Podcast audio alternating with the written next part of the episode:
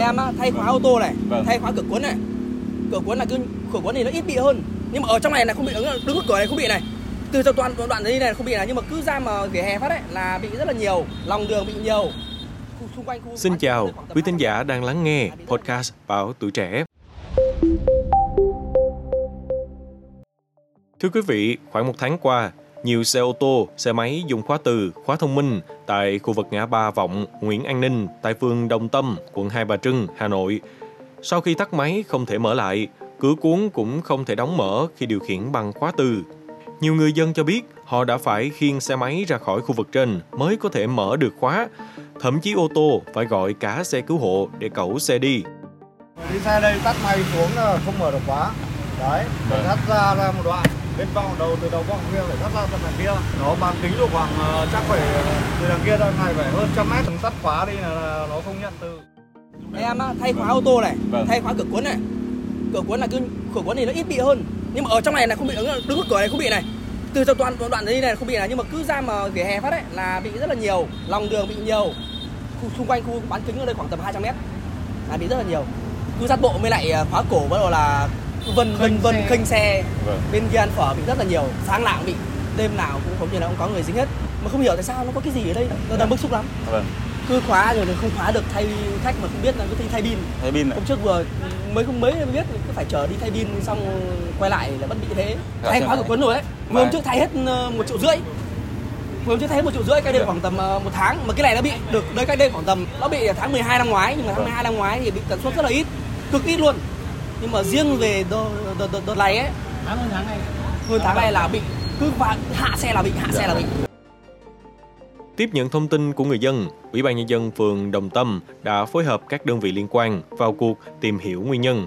Lãnh đạo Ủy ban Nhân dân phường Đồng Tâm cho biết, chiều ngày 22 tháng 6, lực lượng chức năng đã tìm ra được nguyên nhân vì sao hàng loạt xe máy, ô tô không thể mở bằng chìa khóa thông minh. Theo bà Lê Khánh Giang, Chủ tịch Ủy ban Nhân dân phường Đồng Tâm, quận Hai Bà Trưng, thì nguyên nhân là một hộ dân ở khu vực này đã tự lắp đặt một thiết bị tự động bật ngắt nước vào máy bơm. trên bộ công an xuống. Thế là lắp một cái thiết bị để mà phục vụ cho máy bơm nước. Cuối cùng nhưng mà cái thiết bị đấy nó lại là có nó lại có cái, cái tác dụng mà ngược trở lại là nó ảnh hưởng đến những cái từ nó rất là đơn giản thôi. Bạn đi lắp vào cái máy bơm nước để để ngắt.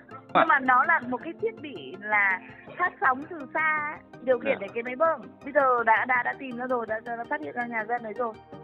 Trao đổi với podcast Bao Tuổi Trẻ, ông Vũ Ngọc Sơn, giám đốc công nghệ công ty an ninh mạng NCS cho hay, theo quy định thì những thiết bị thu phát sóng để được lưu hành, kinh doanh thì phải có sự kiểm định của cơ quan chức năng.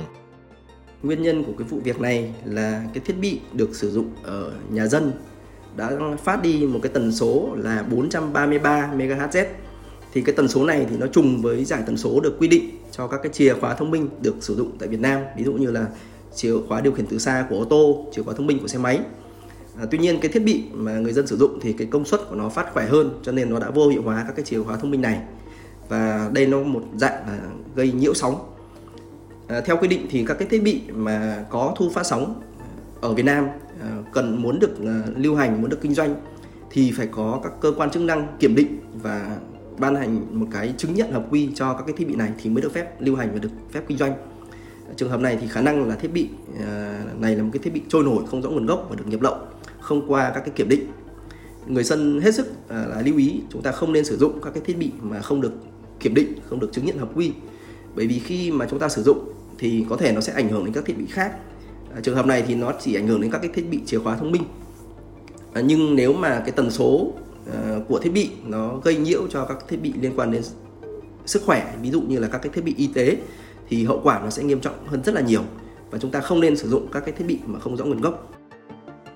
Sáng ngày 23 tháng 6, ông Nguyễn Phương Đông, giám đốc trung tâm tần số vô tuyến khu vực 1 cho biết đã phối hợp với BA06 và công an phường Đồng Tâm, Hai Bà Trưng tháo dỡ và thu giữ thiết bị này. Theo ông Đông, qua kiểm tra, lực lượng chức năng xác định thiết bị trên không rõ nguồn gốc, xuất xứ, không có tem chứng nhận hợp quy, có chất lượng phát xạ không đảm bảo quy định trên tần số 433.9 MHz trên băng thông 37.5 kHz. Vì vậy, thiết bị đã gây nhiễu có hại trên băng tầng dành cho thiết bị điều khiển từ xa để đóng mở cửa ô tô, khóa xe máy. Từ 433.05 đến 434.79 MHz tại khu vực xung quanh. Ông Đông nhận định rằng khả năng thiết bị này được nhập lậu và bán tại Việt Nam, không được đo các thông số trước khi lưu thông trên thị trường, không có giấy chứng nhận hợp quy. Nếu hàng có xuất xứ, bên nhập khẩu, sản xuất phải đo các thông số kỹ thuật, băng tầng hoạt động, công suất phát phù hợp với quy chuẩn kỹ thuật tương ứng, như vậy sẽ không gây nhiễu cho các thiết bị khác. Trước thực tế trên, ông Nguyễn Phương Đông cũng khuyến cáo người dân khi mua bán sử dụng các thiết bị vô tuyến điện, sử dụng điều khiển vô tuyến nên dùng các thiết bị có tem mát, giấy chứng nhận hợp quy của cơ quan thẩm quyền nhà nước công nhận, đảm bảo các tiêu chuẩn kỹ thuật.